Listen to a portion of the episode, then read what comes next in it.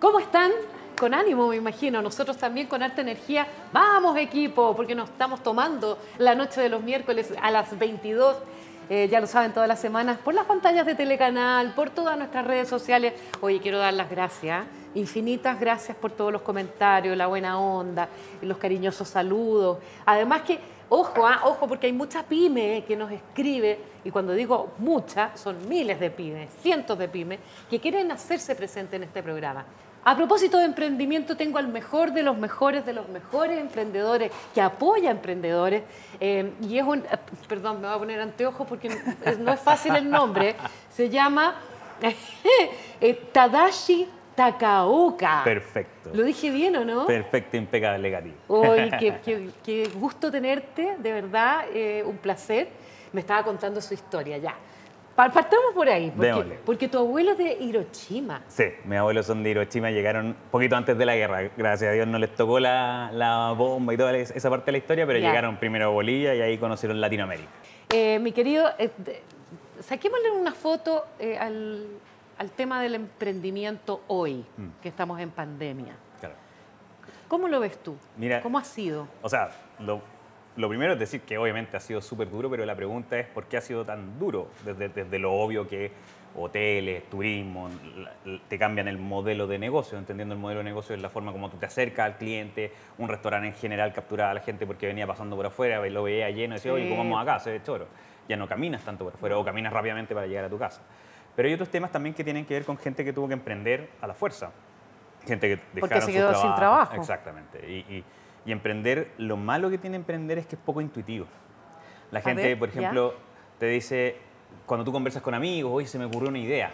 Oye, podríamos poner un restaurante, como que hagámoslo de esta forma. Y, y esa es una mala forma de emprender, porque primero tu intuición, la gente piensa que la intuición es como mágica, como que te iluminaste y llega algo, y en realidad es, es- es el cúmulo de experiencia. Pues tú vas aprendiendo en el camino. camino. Probablemente si yo emprendiera con un programa de televisión no me iría muy bien porque no estoy metido en eso.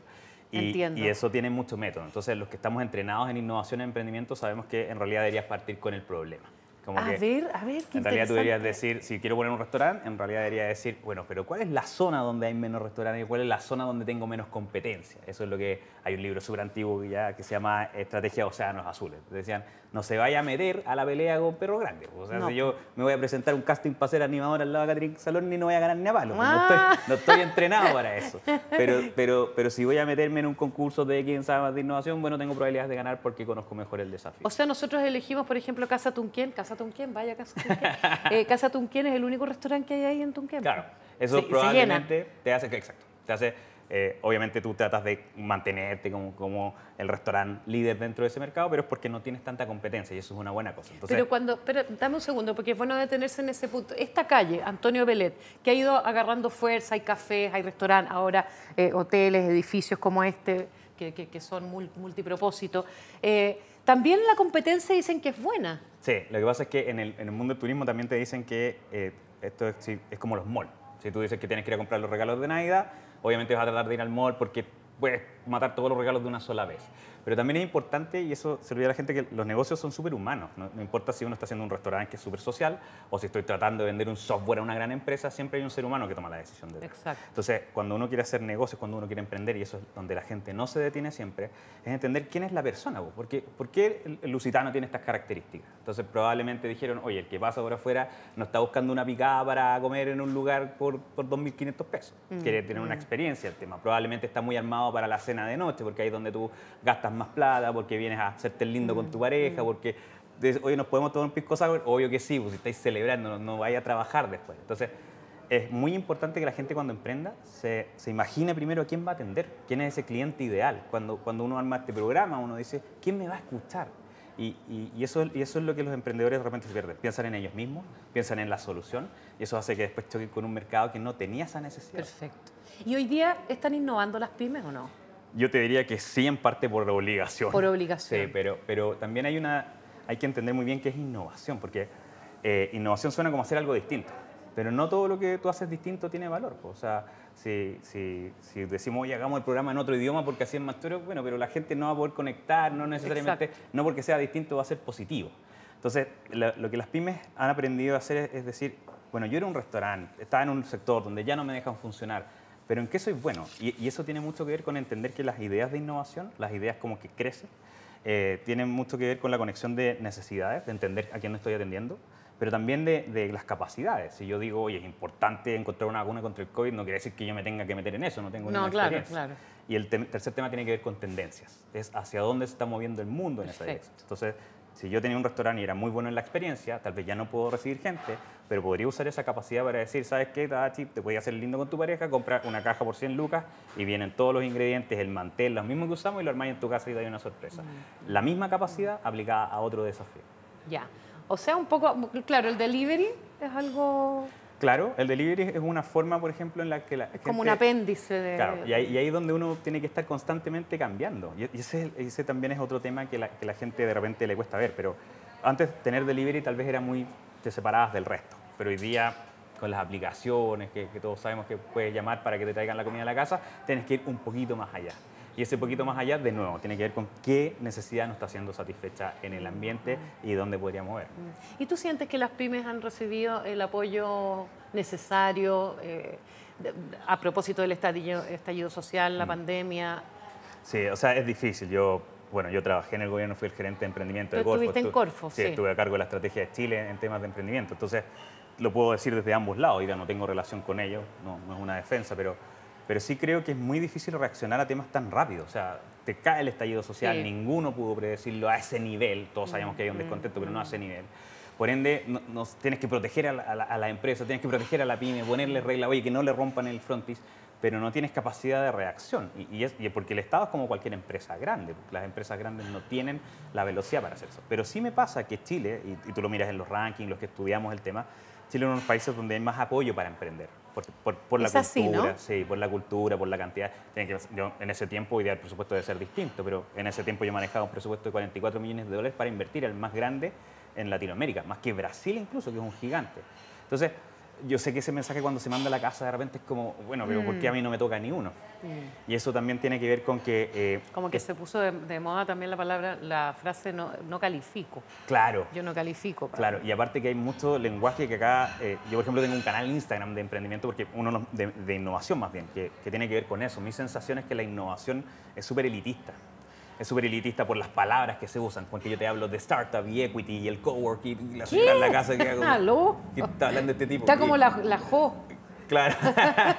Pero, que la Jo llega después acá al programa y nos tira unos términos que entiende ella y que no, bueno, lo explica bien igual. Y uno igual lo hace y la gente lo hace porque te, te, hace ver más experto y uno se mete en un mundo y ya se acostumbra a esas palabras y las usa abiertamente.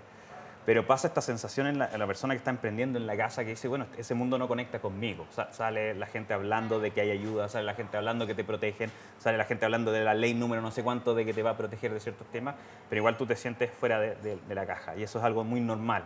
Y, y yo creo que en ese sentido Chile tiene una deuda y, los que estamos metidos en innovación tenemos una mm. responsabilidad con programas como este, con, con, canales que hoy día es más fácil llegar a la gente, de tratar de traer la innovación. Porque si alguien trata de aprender innovación hoy día es o tómate el, máster o, el, diplomado, de una cuestión que te quita mucho tiempo si estoy emprendiendo para sobrevivir, no lo voy a poder hacer. o leer el libro, que también es mucho tiempo. No hay un espacio chiquitito donde tú puedas aprender. Y bueno, llegar a los créditos y al FOGAPE y todo eso también es bastante elitista de alguna forma discriminado, ¿no? O sea, claro, porque, y, a pesar que uno pone las reglas claras y yo traté mucho de, acercarme a la gente, explicarle uno a uno y de, charlas en, los lugares donde están concentrados emprendedores más de base, eh, igual te pasa que hay un entrenamiento detrás, como eh, tú, tú hablas de startup, hablas de escalabilidad, hablas de, ciertas cosas y, uno no lo hace porque sea, eh, trate de ser más bacano, porque sea más, más, entretenido hablar de eso o sea más glamoroso, mm. sino que porque hay, hay hay temas detrás, hay temas de que los países crecen porque las empresas innovan, eh, es, plata mejor gastada porque eh, dan empleo a más personas, pero la persona que está postulando no necesariamente conoce eso. Y esa, y esa transparencia de explicarlo no siempre se da. No siempre se da, es verdad. ¿Me permites un segundo? ¿Quieres conocer más lusitanos? Sí, quiero conocer Mira, pon atención porque estas imágenes te van a sorprender.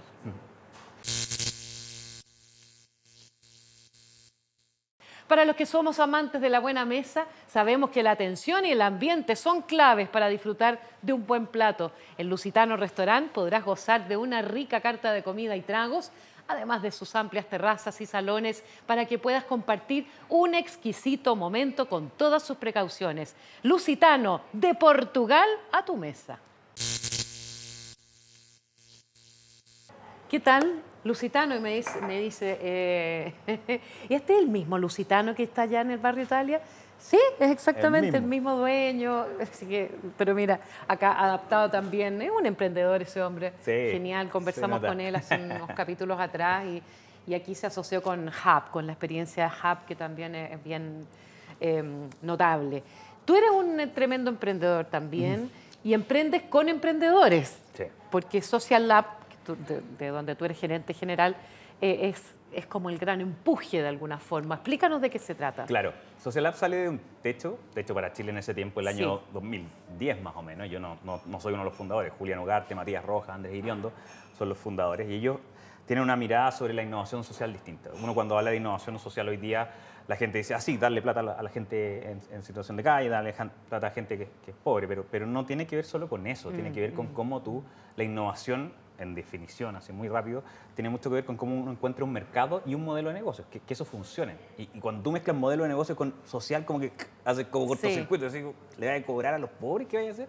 No, no tiene que ver con eso, tiene que ver con cómo puedes encontrar formas en que no dependan de las donaciones, no dependan de que la caridad del resto, sino que hayan formas de hacer que esto funcione mejor. No solo el tema de la pobreza, sino que temas como la sustentabilidad, la contaminación, economía circular, el reciclaje, un montón de cosas que hay detrás de la innovación social.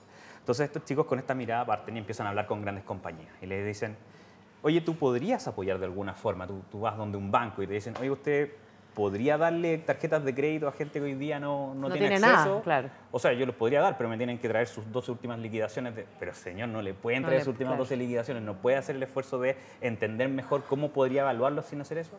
Y eso hace Social Lab, como que ayuda a que las empresas se acerquen con productos y servicios a resolver desafíos sociales. Ahora, el tema está en que lo que se ha aprendido del mundo, no solo en Latinoamérica, es que las grandes empresas son muy malas innovadoras. ¿Por qué? Porque estáis muy ocupados en el día a día. O sea, si alguien ha trabajado en una empresa grande, sabe que se trata de estar en una reunión, llenar el informe que te pidió el jefe, meterse a no sé qué cosa. Y esa cuestión no te deja ningún espacio para innovar. ¿Y dónde está la, conexión? Eso es algo que se llama corporate venturing, que es un tema súper fuerte. También en inglés, ¿ya? También en inglés. Pero básicamente en español cuando uno conecta una gran empresa con un emprendedor y ese emprendedor hace cosas que la gran empresa no puede hacer porque el emprendedor está muy enfocado en innovar, porque tiene flexibilidad, porque descubrió un problema que el otro no, y en eso se ha metido mucho social. ¿Cómo hacemos que el impacto social sea más grande conectando a esos emprendedores? Qué bueno eso. Ahora, ¿por qué, por qué, por qué no emprender cuando tienes las lucas, cuando estás empleado? Ah, porque la plata es como una droga. O sea, el sueldo es cuando uno recibe plata todos los meses haciendo el trabajo que uno ya sabe hacer y ya se empezó a gastar un poquito más de plata en un arriendo y ya se empezó a gastar un poquito más de plata que en el auto y un poquito más de plata. Es difícil escapar de eso. Mm. Entonces, eh, por eso las recomendaciones, si bien cuando uno mira las estadísticas de emprendedores, en general los emprendedores exitosos son sobre los 40, eh, es porque no es que esa persona un día se despertó y dijo, yo soy buen emprendedor, es porque viene tratando de emprender mucho tiempo y ya se acostumbra a esa incertidumbre. Entonces, para la gente que está empleada hoy día, y, no es que estar empleado sea malo, para nada, pero, pero sí para la gente que está empleada, es muy difícil emprender porque tú no estás acostumbrado a trabajar con incertidumbre. El, el, dueño del Lusitano, cuando pone el Lusitano, bueno, hace sus cálculos, pero algo de fe hay en poner un nuevo restaurante. O sea, pasión, porque de hecho nos hablaba mucho de la pasión y, y en fin, y de equivocarse también en el camino. Que y, puede... y, sabe que está corriendo un riesgo. Eh, también. Y está cómodo con eso y duerme tranquilo. Pero cuando yo soy empleado, llego en la mañana, mi jefe me dice, oiga, don Tadachi, haga estas tres tareas hoy día, si yo las hago, lo dice perfecto. No sé si la ir mejor a la compañía con lo que hice, pero era lo que me dijo mi jefe, así que está perfecto y me van a pagar a final de mes. ¿Qué crees tú? O, el, o hablábamos de qué, qué, significa emprender después de los 50, sobre, sobre todo cuando eh, has perdido tu pega. Sí. Mira, yo, yo te diría que eh, hay harto de mito en eso. ¿Sí? Porque, porque uno siempre dice emprendedor exitoso, Mark Zuckerberg 24 años en la universidad y, la hizo, y como que todos los universitarios tratan de hacerla. Y, eso no es el estándar, pues, lo típico es una persona con canas que ya conoce, por lo mismo que explicaba antes, que, que tú tienes que conocer muy bien el problema. Entonces, una buena forma de emprender es que si yo estuve mucho tiempo en una empresa y entiendo muy bien los problemas que no se han resuelto bien, tengo mayor probabilidad de éxito porque me salí para hacer, resolver ese problema que es muy grande. Pero sí es cierto que, obviamente si no tengo familia, no tengo una carga familiar, puedo correr muchos más riesgos. Muchos más riesgos. Ahora, yo siempre, si bien, eh, de nuevo, no todos están llamados a emprender, creo que es una buena idea emprender cuando eres joven, porque, y no lo digo yo, lo decía Jack Ma, el creador de Alibaba, que te decía, mira, cuando entres a una empresa, o sea, perdón, cuando salgas de la universidad o de tu liceo técnico, lo que sea, no te metas a una gran compañía, porque, porque vas a hacer un engranaje más. Las empresas son expertas en procesos. Usted tiene que hacer este informe todos los días para que la empresa funcione bien. Si usted no hace su parte de la pega, mata toda la cadena para adelante. En cambio, cuando eres emprendedor y los que hemos estado en emprendimiento hacemos de todo, pues es circo pobre la Sí, Entonces, tú vas saliendo con tu cara de niño de la universidad y dices, oye, tenéis que ir a hablar con el gerente general, no sé qué, para que no nos cobre la chuta. Y ahí uno va y dice, oiga, me puede ayudar. Y, y ese, y ese proceso que es súper incómodo y que uno podría quejarse incluso de decir, porque la compañía no me capacitó para hacer esto, eh, te forma un músculo distinto. Entonces, incluso si tú fracasas, porque yo tuve mi emprendimiento en su momento, fracasé, Fracasaste. tengo una foto así con ¿Y de qué? 1.500 pesos en la cuenta corriente. ¿En serio? ¿Y hay alguna, de, de, de, de todas eh, quienes tú apoyas, hay alguna que, que en particular que te haya llamado la atención? Sí, ¿De alguna varias, o sea, pyme sí, o sea, que hay- puedas contar cómo Claro, son la, hay, hay hartos temas desde, la, desde el desafío que a mí me gustan. Por ejemplo, uno, uno de los que es muy conocido y que salió de Social Lab es Algramo, que, que todos la conocen. Sí, que- pues. pero, pero lo interesante de la historia de Algramo es cómo, cómo se fi- fijaron en, en el problema. Ellos eh, son un grupo de chicos que salió de la católica, que tenían su vida media resuelta igual.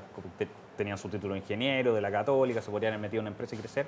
Pero se fueron a vivir a sectores de la granja para conocer mejor a la gente, porque se obsesionaron con el problema y entendieron el, el sentido humano de, de que tú tengas que meter plata en una vending machine. O sea, si, si a mí una máquina de bebidas me, me traga mil pesos, filo, le pego una patada, me enojo y me voy, le tiro un par de botellas y me voy. Pero si le pasa eso a alguien que gana el sueldo mínimo, es drama. Es dramático. Entonces, lo, lo choro del gramo fue que el, el almacenero era como el, el notario, era como el testigo de fe. Yo, yo vi que le metió la luca, yo te paso la luca y después hablo con los cabros y me devuelven la plata. Y eso hizo que el modelo, modelo se volviera escalable. Y muy potente. Y hoy ¿eh? día se mueven hacia fracción. Fracción es Sí. un nuevo emprendimiento, que Sí. es lo mismo pero con tiras de, de medicamentos y todo el tema. Otro negocio que me gusta, porque eh, cuando uno se va metiendo y, y profundizando, volviéndose más experto, se da cuenta que, que, que es volver a lo básico, pero hacerlo bien. pues. Entonces, Hora Fácil, que, que de hecho el, el- el- el chico que emprende fue alumno mío en la universidad, eh, y, y hoy día es un emprendedor de tomo y lomo y, y súper reconocido, pero, pero Felipe lo que hizo fue lo que todo el mundo se, se le, se le ocurrió cuando estaba sentado con su papelito mirando 85, 86. Ah. Como, como que Ya. dijo, bueno, voy a hacer una app que te va a avisar en qué número están y tú venís cuando te toque nomás. Mentira. Y este gallo salvó a Pero ¿por qué no se me ocurren cosas así? y a, y a dos millones y medio de personas, salvo de que tuvieran que ir a, a- a las oficinas de Caja que, que- con quien hicimos la conexión, para que no tuvieran que hacerlo. Pero, pero me gusta ese ejemplo porque es algo súper como obvio, súper, pero él lo hizo bien, pues lo hizo con los detalles, hizo la plataforma, y, y todo el mundo se quedó en yo podría hacerlo. Y ese es el foco que la gente pone la foco en la idea. Ah, me robaron la idea, a mí se me ocurrió antes. ¿A quién le importa que te se te ocurrió antes? Chao, el que lo hace El que lo hace. el que vale la pena. Correcto.